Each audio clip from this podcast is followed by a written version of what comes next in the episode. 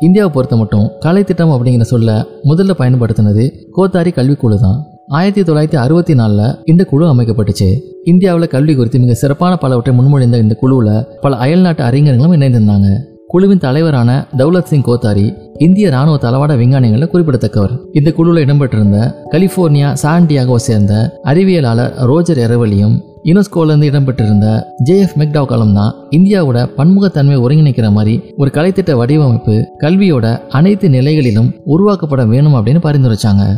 இந்த கலைத்திட்டத்தை உருவாக்க ஒரு குழுவையும் அமைச்சாங்க. அதன்படி S Duraisamy J P Nayak போன்றவங்களை வச்சு பத்தொன்பது வகை நிபுணர் குழுக்கள் அமைக்கப்பட்டன. இதையெல்லாம் இந்தியாவோட எதிர்கால சந்ததி கற்றுக்கணும் அப்படின்னு முதல் முறையாக முழு நாடே விவாதிச்சுச்சு. சில வல்லுநர் குழுக்கள் மிக நுணுக்கமானவை. எஸ்கே பாணிக்க தலைமையில் அமைக்கப்பட்ட விவசாய கல்வியை என்ன மாதிரி எப்போது இடம்பெற செய்யலாம் அப்படிங்கிற ஆலோசனை செய்யறதுக்கு ஒரு தனிக்குழு இருந்துச்சு. அதே மாதிரி இந்திய அரசியல் சட்டத்தின் அடிப்படைகளை எப்படி கற்பிக்கலாம் அப்படின்னு பரிந்துரைக்க சுமைபு ரஹ்மான் தலைமையிலையும் ஒரு குழு அமைக்கப்பட்டுச்சு. இந்த முதல் கலைத்திட்ட வடிவமைப்பின் போது நமது இந்திய கல்வி பயிற்று மொழிகள் வேறுபட்டாலும் இந்தியா முழுமைக்கான ஒரே கல்வியா பாடத்திட்டம் ஒன்றே அப்படிங்கிற ஒரு நிலையை எட்டுச்சு. ஆயிரத்தி தொள்ளாயிரத்தி எழுபத்தஞ்சில் வெளியிடப்பட்ட இறுதி கலைத்திட்ட அறிக்கையின்படி சில விஷயங்கள் எட்டப்பட்டன. அதில் தொடக்க கல்வியோட கற்றல் நோக்கங்களா படிக்கவும் எழுதவும் கற்றல் எண்களையும் அடிப்படை கணக்கீடு முறைகளையும் அறிதல் இந்திய நாட்டின் தேசிய சின்னங்களை அறிதல் நல்ல பழக்க வழக்கம் உணவு பழக்க வழக்கம் பழகுதல் நடுநிலை கல்வியின் கற்றல் நோக்கங்களா சுயமாக வாக்கியங்களை உருவாக்குதல் மற்றும் மேலும் ஒரு மொழியை கற்றல் கணக்கில் அன்றாட வாழ்க்கை பயன்பாடு அடிப்படை அறிவியல் உடலியலின் புரிதல் சமூகத்தோடு பரஸ்பர உறவுக்கு பயிற்றுவித்தல் பணி செய்வோர் மற்றும் பணியிடங்களை அறிதல் சத்துக்களின் அறிமுகம் இவைகளும். உயர்நிலை கல்வி ஆண்டுகளின் கற்றல் நோக்கங்களா? மொழி இலக்கணத்தை முழுமையாக கற்றல் தாய்மொழியின் இலக்கியங்கள் நாட்டின் உன்னத இலக்கிய படைப்புகளை அறிதல் கணிதத்தின் நவீன வகைப்பாடுகள் அறிவாற்றலை திறனாக மாற்றுதல் செய்முறை அறிவியலின் அறிமுகம் விவசாயம் முதல் முதன்மை தொழில்கள் குறித்த அறிவு கலாச்சார ஒருமைப்பாடு மனித மதிப்பீடுகள் இது போன்ற விஷயங்கள் எட்டப்பட்டன. கணிதம் அறிவியல் மற்றும் சுற்றுச்சூழலை தூய்மையாக வைத்திருத்தல். இது போன்ற விஷயங்கள் ஆரம்பம் முதலே கல்வியோட ஒரு அங்கமாக சேர்க்கப்பட்டிருந்துச்சு. பொறுப்புள்ள இந்திய பிரஜைகளை உருவாக்குறது தான் நம்ம கல்வி நோக்கம் அப்படிங்கிறதையும் இது அறிவிச்சிச்சு. அறிவியல் பூர்வமா தெளிவான பாதையா கல்வி உருமாற்றப்பட்டுச்சு. இதுல குறைகள் இல்லாமல் இல்லை. முழுமையா இவற்றை நடைமுறைப்படுத்துறதுக்கு பல்வேறு தடைகளும் இருந்துச்சு. போதுமான நிதியை ஒதுக்காம இருந்ததுலேருந்து உள்ளூர் பள்ளிகளில் சாதி மத துவேஷம் காட்டப்பட்டது அப்படின்னு நிறைய சொல்லலாம். ஆயிரத்தி தொள்ளாயிரத்தி எழுபத்தாறு வரை இந்திய கல்வி அப்படிங்கிறது மாநில பட்டியலில் தான் இருந்துச்சு. பொதுவான வரையறைகள் மத்திய அரசு சார்ந்தவை. பத்தாம் வகுப்புல பொதுத் தேர்வு பிறகு ரெண்டு ஆண்டுகள் மேல்நிலை கல்வி அதை முடிச்சோன கல்லூரி அப்படிங்கிறத தவிர கல்வி மாநில அரசு முடிவு செய்யும் தான் இருந்துச்சு. நேத்து சுந்தர வடிவேலு வி சி குழந்தைசாமி இவங்களை உள்ளடக்கிய ஒரு கல்விக்குழு தமிழக அளவில் கலைத்திட்டம் தயாரிச்சு அதை மாநில அரசு பாடத்திட்டமாக அறிமுகம் செஞ்சுச்சு. திருமதி இந்திரா காந்தி அவசர நிலை பிரகடனம் செஞ்ச ஆயிரத்தி தொள்ளாயிரத்தி எழுபத்தி ஏழுல கல்வி மத்திய அரசோட பட்டியலுக்கு போயிடுச்சு. அரசின் வீழ்ச்சிக்கு பிறகு ஆயிரத்தி தொள்ளாயிரத்தி எண்பதுல கல்வியை பொதுப்பட்டியலில் ஒரு சட்ட திருத்தம் கொண்டு வந்து சேர்த்தாங்க.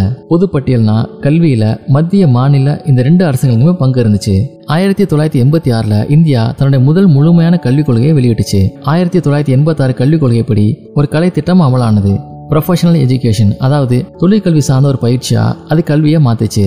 ஆயிரத்தி தொள்ளாயிரத்தி எண்பத்தெட்டு கலைத்திட்டம் திறன் என்னும் சொல்ல அறிமுகம் செஞ்சுச்சு. அதில் மூன்று களங்கள் டொமைன்ஸ் விளக்கப்பட்டுச்சு. முதலாவதா அறிவாற்றல் களம் காக்னிட்டிவ் டொமைன் இரண்டாவதா மன உணர்வு களம் அஃபெக்டிவ் டொமைன் மூன்றாவதா உடற்திற களம் சைக்கோமோட்டார் டொமைன் அரசு அங்கீகரித்த நவீன கல்வியோட அஞ்சு நோக்கங்களை ஆயிரத்தி தொள்ளாயிரத்தி எண்பத்தாறு ஆவணம் வரிசைப்படுத்தியிருக்கு. முதலாவதா இந்திய பொருளாதார மேம்பாட்டிற்கு தங்களோட பங்களிப்பை செலுத்தும் விதமா பிரஜைகளை உருவாக்கும் கல்வி. இரண்டாவதா தேசப்பற்று தேசிய ஒற்றுமை தீவிரவாத எதிர்ப்பு உள்ள பிரஜைகளை உருவாக்குறது. மூன்றாவதா அனைவருக்கும் அடிப்படை தொடக்க கல்வி கொண்டு செல்றது நாட்டின் எழுத்தறிவை மேம்பட செய்தல். நான்காவதா மனிதவள மேம்பாட்டிற்கு பயனுள்ள விதத்தில் கல்வியை மாற்றுறது. அஞ்சாவதா கல்வியை துறைவாரியாக மேம்பட செய்து உலக தரத்தில் பங்களிப்பு செய்யும் வல்லுநரை உருவாக்குதல் மற்றும் வேலையோடு இணைந்த உயர்கல்வி. முறையான கல்வி அப்படிங்கிறது எல்கேஜி மற்றும் யூகேஜி அப்படின்னு மூன்று வயசுல தொடங்குச்சு. கல்வி மெல்ல மெல்ல ஒரு பெரிய சுமையா மாறுறத கல்வியாளர்கள் கடுமையா விமர்சிக்க தொடங்கினாங்க. பள்ளியில கல்வி அப்புறம் டியூஷன் இது போன்றவைகள் குழந்தைகளோட விளையாட்டு நேரத்தை திருடுச்சு. இதன் காரணமா பாராளுமன்றத்தில் எழுத்தாளர் ஆர் கே நாராயண் உட்பட பலரும் கவலை தெரிவிச்சாங்க. ஆயிரத்தி தொள்ளாயிரத்தி தொண்ணூத்தி மூணுல பேராசிரியரும் விஞ்ஞானியுமான யஷ்பால் தலைமையில ஒரு நபர் குழு அமைச்சாங்க. கற்றலை ஒரு இனிமையான அனுபவமாக்கும் மாறுதல்களை அவரோட அறிக்கையை சுட்டி காட்டுச்சு வெறும் ஏட்டு சுரக்காயா மனப்பாடம் செய்யறதே கல்வியா இருந்ததை அவர் குறிப்பிட தவறல. பேராசிரியர் யஷ்பாலோட அறிக்கைப்படி புதிய கலை திட்டத்தை வடிவமைக்கிறதுக்கு அவர் தலைமையிலேயே ஒரு குழுவையும் அமைச்சாங்க. மாணவர்கள் அதிகமாக வன்முறை தள்ளப்படுறது கல்வியில் இல்லாமல் போன மனிதநேயம் சிறு சிறு தோல்விகளுக்கெல்லாம் வாழ்க்கையை முடிச்சுக்கிறது அப்படிங்கிற தற்கொலை முடிவுகள் இது மாதிரி பல பின் விளைவுகளை பட்டியலிட்டு கல்வியையும் ஆசிரியர் மாணவர் உறவையும் மேன்மையாக்குவதை ரெண்டாயிரத்தி அஞ்சில் வெளியிட்ட கலைத்திட்டம் நோக்கமாக எடுத்துக்கொள்ள வேண்டியிருந்துச்சு. ரெண்டாயிரத்தி அஞ்சு கலைத்திட்டத்தோட அறிமுக அடிப்படைகள் மற்றும் கல்வி நோக்கத்தை பற்றி பார்க்கலாம். முதலாவதா பள்ளிக்கூட அறிவை அதுக்கு வெளியே இருக்கிற சுய உலகோட இணைத்தல். இரண்டாவதா மனப்பாட கல்விக்கு முற்றுப்புள்ளி புரிந்து அறிந்து கொள்ள கற்றல். மூன்றாவதா படைப்பாக்கத்தை கல்வியின் அங்கமாக்குதல். நான்காவதா பாடப்புத்தகம் கடந்த அனுபவம். அஞ்சாவதா தேர்வு சீர்திருத்தங்கள். நம்ம இப்போ எடுத்துக்கிட்டோம்னா புதிய கல்விக் கொள்கையை விஞ்ஞானி கஸ்தூரி ரங்கன் கல்விக்குழு முன்மொழிஞ்சிருக்கு. அது அமலுக்கு வருது.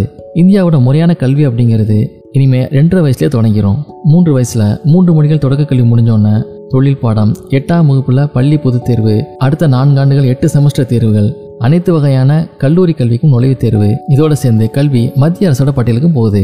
ஒரே நாடு ஒரே கல்வி முறை. முறையான கல்வியை நம்ம குறைச்சி மதிப்பிட முடியாது. தெருவிளக்கில் படித்த ஆசிரியராகி பிறகு இந்திய ஜனாதிபதி அந்தஸ்திற்கு உயர்ந்த டாக்டர் சர்வப்பள்ளி ராதாகிருஷ்ணன் முதல் இந்திய பசுமை புரட்சி நாயகனான எம் எஸ் சுவாமிநாதன் வரை இந்த பட்டியல் நீண்டுகிட்டே போகுது. ராமேஸ்வரம் அரசு பள்ளியில் தன்னோட ஆரம்ப கல்வியை பிரிட்டிஷார் காலத்தில் தொடங்கி பிறகு பல காலகட்டங்களை கடந்து கல்லூரி படிப்பை முடிச்ச சிறந்த கல்வி அறிஞரா இந்தியாவோட தலை சிறந்த விஞ்ஞானியமிலிருந்து இந்தியாவோட குடியரசுத் தலைவரும் ஆகி கனவு நாயகனா வரலாற்றில் இடம்பெற்றிருக்க பாரத ரத்னா ஏவுகணை நாயகன் டாக்டர் ஏபிஜே அப்துல் கலாம் வரை பல்லாயிரம் வெற்றி மாந்தர்களை இந்தியாவோட முறையான கல்வி தான் உருவாக்கியிருக்கு அப்படிங்கிறது தான் உண்மை. அடுத்த எபிசோடில் முறைசாரா கல்வி அப்படின்னா என்ன? அது எப்படிப்பட்ட தரவுகளை மையமிட்டு இயங்குது அப்படிங்கிறத பார்க்கலாம்.